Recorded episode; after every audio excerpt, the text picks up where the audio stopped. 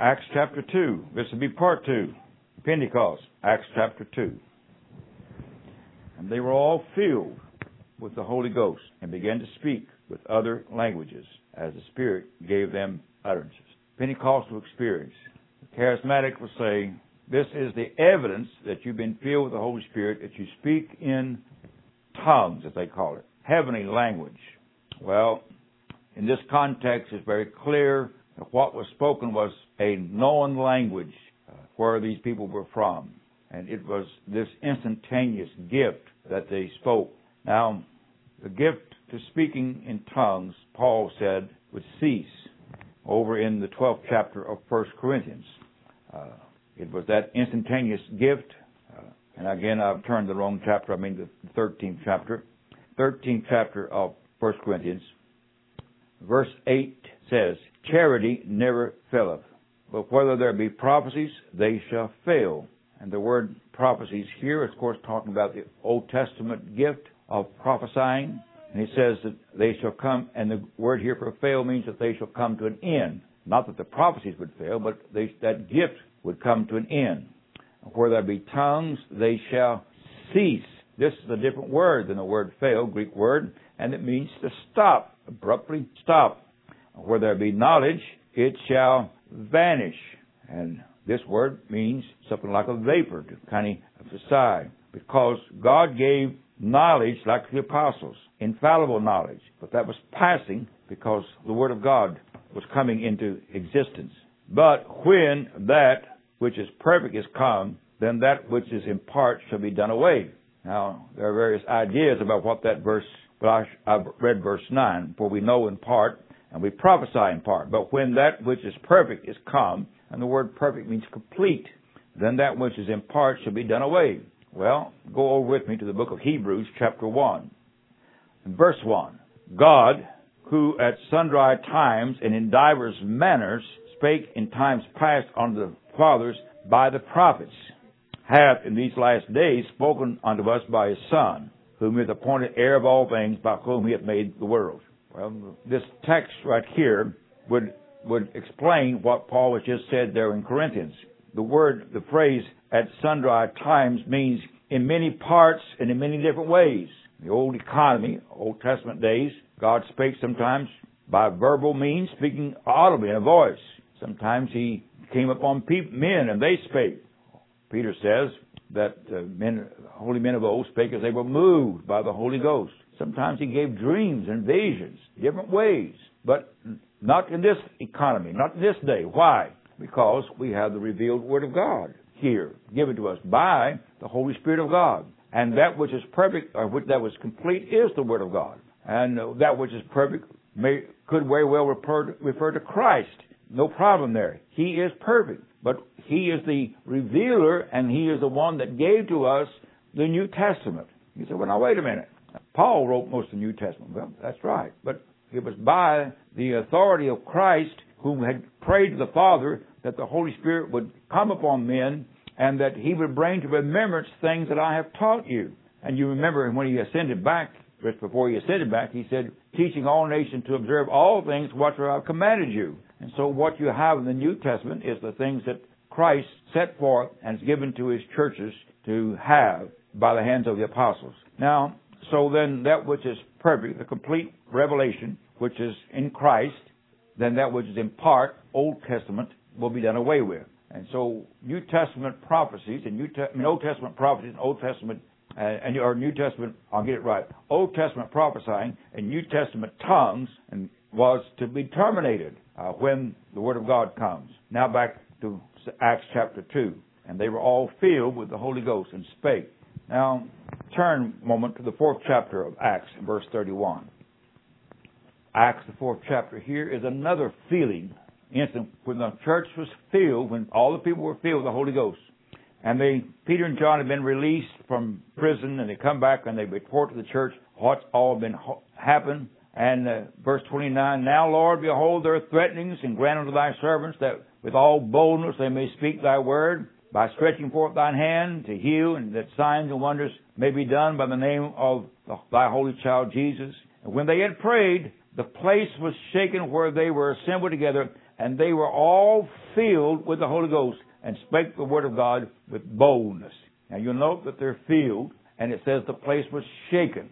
Now there's never been a charismatic movement wherein the building was shaken, unless it was out in California when the earthquake took place. And this is one of the things that they just ignore, you know, because they acknowledge that we don't have these earth shaking experiences literally.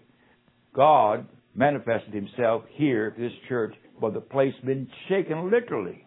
But the individuals, the important thing is the individuals were filled with the Holy Ghost. I've said, if we don't understand the difference between immersion, baptizing, and feeling, some people are going to get drowned in baptism. Because if you think that feeling and baptizing are one and the same word, how then would you go about baptizing a person? You would fill them up with water and thereby drown them. There's a distinct difference between filling and immersion. Immersion, the object being immersed itself does not become filled. It is plunged or it is immersed in a substance. Baptism the Holy Spirit, the substance was the church, the assembled church. They were immersed by Christ. He is the baptizer. He, they were immersed in the Holy Spirit.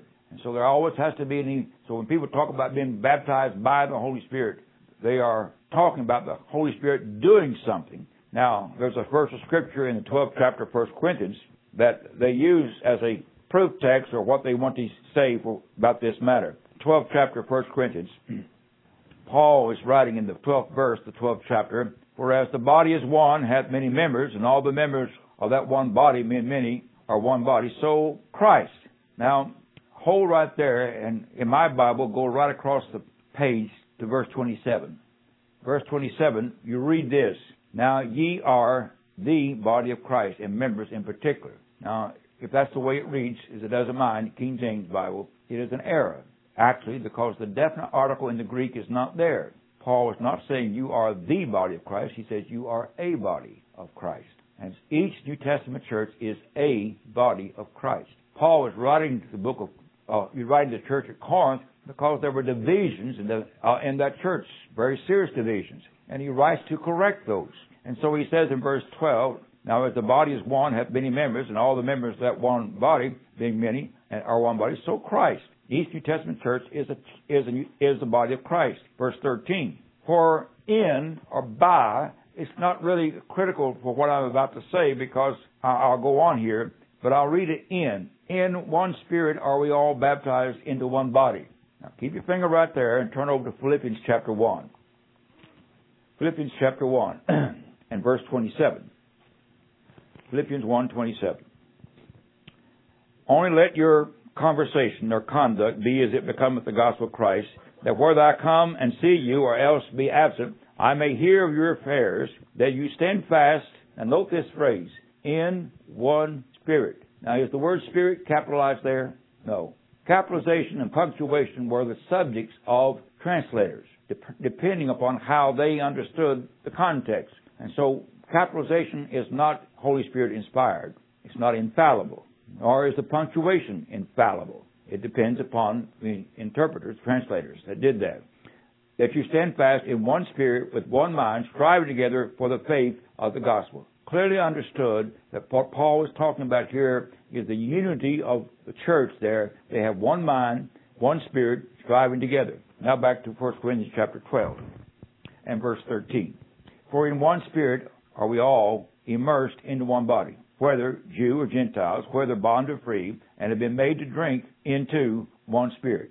Now, someone says, and they try to teach that this is what happens when you're regenerated, that you are baptized into the body of Christ. May I read, ask why it is that that interpretation is given there. And the reason why that interpretation is to justify and to defend a universal invisible church, which is contrary to the scriptures, which is contrary to the meaning of the word church itself, which always refers to ekklesia, a local called out assembly. And it is possibly two interpretations could be given to this verse of Scripture, and it is that Paul was writing to the church at Corinth, and he's telling them all that you were immersed into the body there at Corinth in one spirit, or even by one spirit. But whatever the case may be, when you were water baptized, you were immersed into the body at Corinth. Or, as some have said, and may, this holds weight also, he's referring to what happened at Pentecost. It makes no difference either way. Whatever, what is important is, it is a verse of scripture that is not exactly clear, taken out of context. Certainly it's not clear. Secondly, no doctrine should be built upon a single verse of scripture. But that's what they do with those who teach that we are baptized into the body of Christ, into this universal invisible church, which is unscriptural, that we're immersed into this universal invisible church when we're regenerated. When you're regenerated, you're born in the kingdom of God. Nowhere does the Bible teach anything about us being baptized into a church. That is contrary to the scriptures. You put on Christ when you are baptized by a visible manifested, way. But you are not baptized into a church. Baptism is said by the old preachers, it say it was the door to the church by which when you're scripturally baptized, then you are in, invited to receive into the church congregation. There is two qualifications for membership in New Testament church. The first one you have nothing to do with. You are passive, and that is regeneration. The Holy Spirit of God must regenerate you in order that you be a subject of the kingdom of God. Except a man be born again, he cannot see the kingdom of God. That is the work of the Holy Spirit. The second thing, in, in order to be qualified to be a member of New Testament church, is you must have scriptural baptism and that is, again, by immersion in water by an ordained minister of the gospel of Jesus Christ. And we've talked about the four qualifications for scriptural baptism, and that is for the right purpose, and that is the right subject, that is in the right mode, and that is by proper authority. Well, those two things are essential to church membership. It's not an automatic thing. It is then that we do in obedience to Christ. We follow Christ. Uh, and so we'll go back to Acts chapter 2 and see if that's just what the order here. In Acts chapter 2, then, and Peter stands up and defends, and I'm not going to read all that happened there. And he, and they accuse him of being drunk, drunk with wine. In verse 22, you men of Israel, hear these words. Hear these words. Jesus of Nazareth, a man approved of God among you by miracles and wonders and signs which God did by him in the midst of you, as you also know, him being delivered by the determined counsel and foreknowledge of God, ye have taken, and by wicked hands have crucified, whom God hath raised up, having loosed the pains of death, because it was not possible that he should be holden of it. Peter points out to this congregation, this crowd, what's happened about Christ is by the determined counsel and will of God. God ordained this to happen, yet you are responsible. Here is the responsibility and accountability of men. Ye have taken with wicked hands are crucified. Indeed, the Bible teaches that God allows men to do wicked things. The wrath of men shall praise him, and the remainder thereof he shall restrain. But he is no wise the author of sin. Uh, Peter points that out very clearly here. You have taken and with wicked hands have crucified. And then he begins to defend and set forth the deity of Christ. And he shows, at verse 25, David speaking concerning him, I foresaw the Lord always before my face this is a quotation from Psalms uh, chapter uh, uh, 110 and from Psalm 16 also. He is at my right hand that I should not be moved. Therefore did my heart rejoice, and my tongue was glad. Moreover, also my flesh shall rest in hope, because thou wilt not leave my soul in hell. Now here there's a basis upon which a false teaching has arisen, which is that Jesus Christ, when he's on the cross those three days and three nights, that he went to hell. Uh, and the word here is hell, but the Greek word is Hades. And uh, it means, the Old Testament understanding, the teaching is the place of departed dead. It can mean into hell, as we understand hell, or it can simply mean in the grave. Jesus Christ did not go into hell. He had no business in hell, so to speak. Uh, in Peter, Peter talks about, uh, well, let's just go there for a minute, please. In Second Peter, I'm sorry, First Peter, First Peter chapter 3, and I'll start at verse 18 in chapter 3. For Christ also have once suffered for sins just the unjust, that he might bring us to God, being put to death in the flesh, but quickened by the Spirit, by which also he went and preached unto the spirits in prison. Now that's the old apostolic creed, so called the apostolic creed. It's not the apostles did not adopt it. The apostles never wrote it. It's 300 years after the days of the apostles, and it is not inspired of God. It's it's fallible, uh, and so that's where they basically he by the Spirit went in preached souls in prison. But now note what he's talking about, verse 20, which sometime were disobedient, when once the long suffering of God waited in the days of Noah, while the ark was preparing, wherewith few that were uh, few that is eight souls were saved, by or in or out of water. The like figure of one to even baptism doth also now save us, not the putting away the filth of flesh,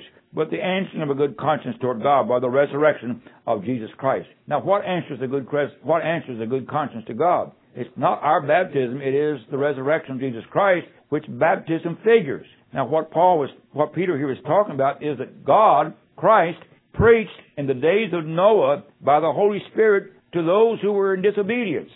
And that's what he's talking about, that Noah, a preacher, of righteousness, preached by the Spirit of God to those while the ark was preparing. And it's not that Christ went into hell. Now back to Acts chapter 2. I'll start at verse 27 again. Because thou wilt not leave my soul in hell, neither will I suffer thine holy one to see corruption.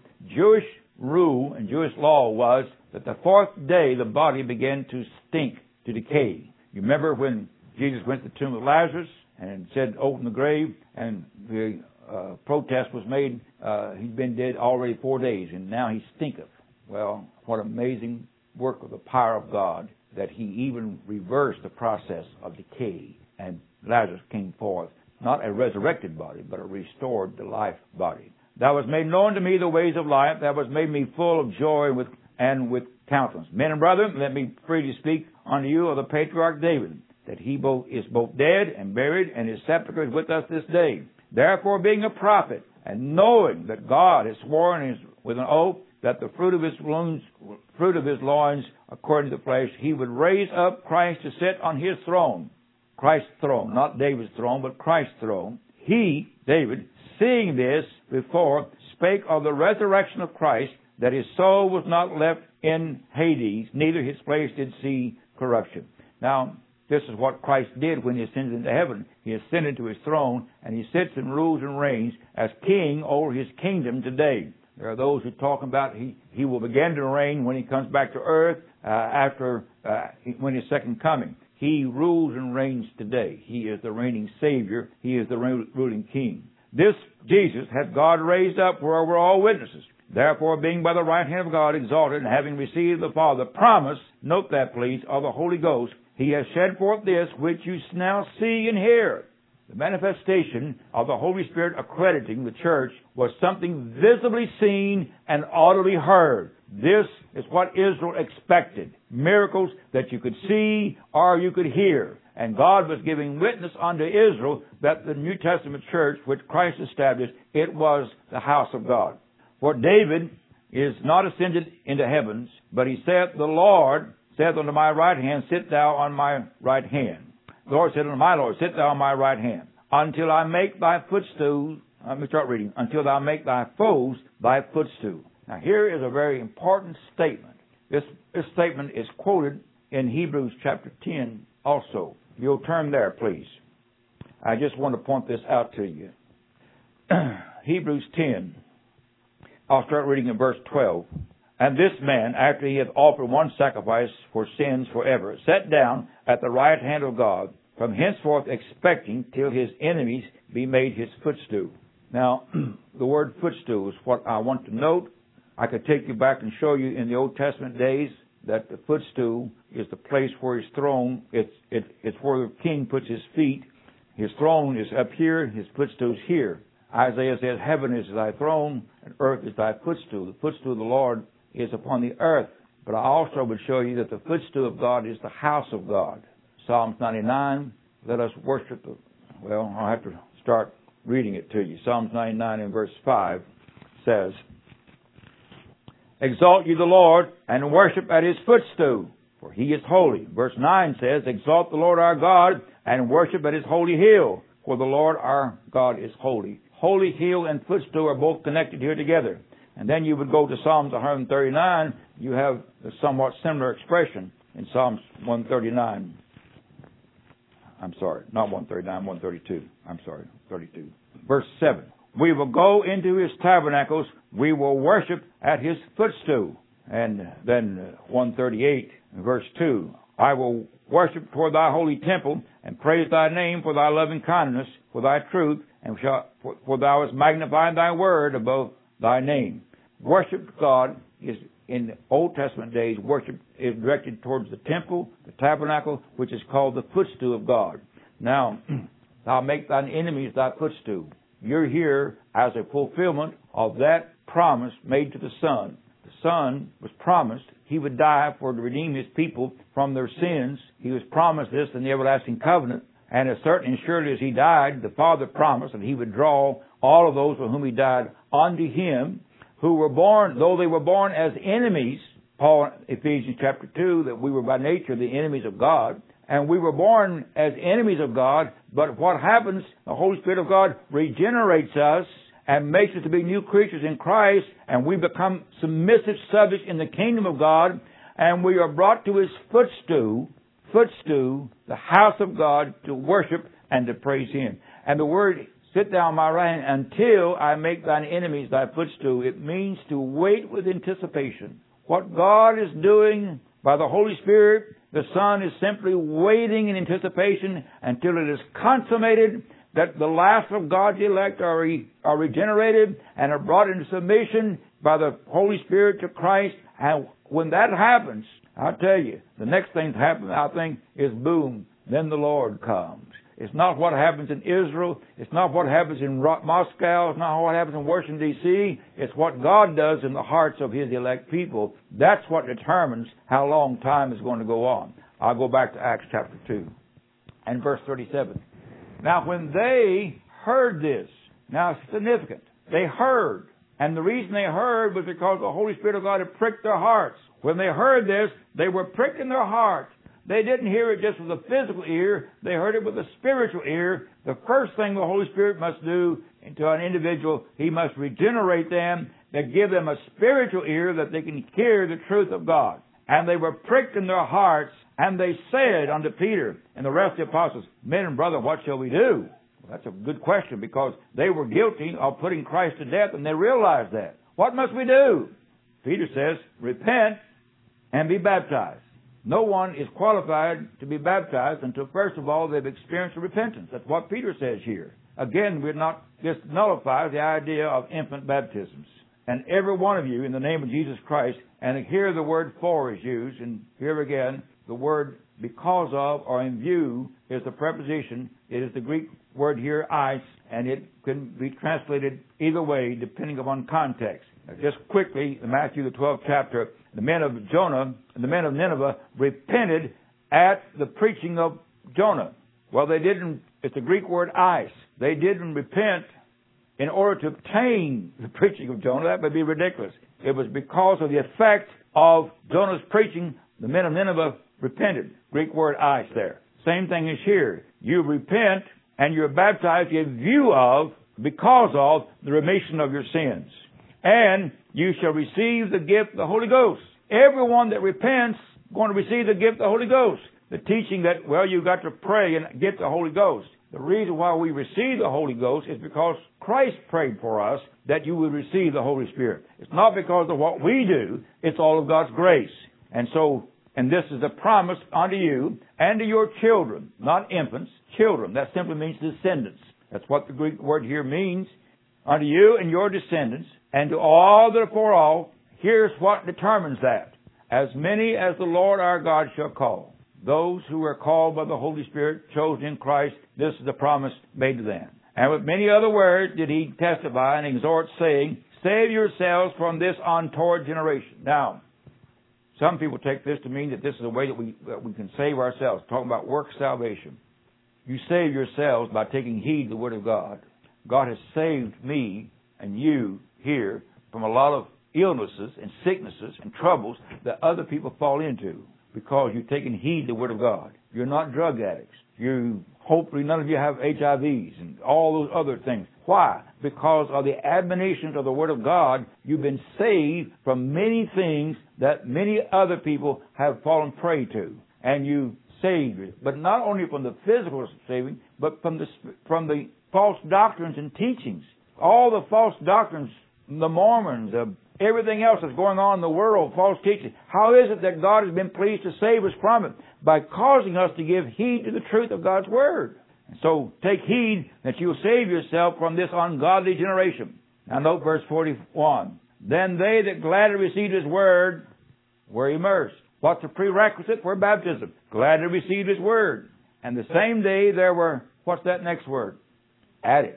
Now, if you know anything about math, you've got to have something before you add anything to it. You can't add 10 to 0 and come up with anything but 0. You've got to have something in existence before it can be added into it. The church did not begin at Jerusalem. The church was already in existence before, I mean, the church did not begin at Pentecost. The church was already in existence before the day of Pentecost. And we'll see this. Now, verse 42, and they, those that were the, the church there, continued steadfastly in the apostles' doctrine and in fellowship and in breaking of bread and prayers. I preached a sermon from that text, that verse right there, and I said this is the primitive New Testament mode of worship. Here it is, to continue in the apostles' doctrine. Nobody else that we look back to except to Christ and the apostles. They continued in the apostles' doctrine. We need to examine all of our doctrine, all of our practice, but what does the New Testament say? Not but what man says, not any man, including Herb Hatfield. It's what does Christ say and what do the apostles teach? I like the old the London Confession of Faith of 1689, but that's not what I judge my doctrine by. We want to judge our doctrine by what does the Word of God say. Men who wrote the 1689 London Confession of Faith, there's some places that I think that they were wrong in. But whether they're right or wrong, the question is, what does the Word of God say? And so that's what we go by. Not by what men write, but what does God write? Fear came upon every soul, and many wonders and signs were done by the apostles. And they all believed and were together and had all things common, and sold their possessions and goods and parted them to all, as every man had need. And they continuing daily with one accord in the temple, breaking bread from house to house, that eat their meat with gladness and singleness of heart, praising God and having favor with all the people. And the Lord, and the Greek words here are in the futuristic tense, present and futuristic, so it means, and the Lord was adding to the church daily such as were being saved. What I just said, the church was already in existence and the Lord was adding them. How were they added? By being regenerated, by being immersed. They were thereby added onto the New Testament church. This second chapter of Acts is such a great chapter, but it has been abused and it has been twisted to teach false doctrines. And all the charismatics, all the Pentecostals, all these people who talk about the second work of grace, and those who talk about baptism in the Holy Spirit, they don't know what they're talking about. Here is the biblical teaching about baptism in the Holy Spirit. It is always a collective assembly. It is always a group of regenerated, scripturally baptized believers. It is always a people that are met together, and there the Holy Spirit of God gives accreditation that this is the house of God. Pentecost uh, at Jerusalem, Samaria and the house of Cornelius, and that's the last time you ever have any record of it. May God bless His word to our hearts and to our minds.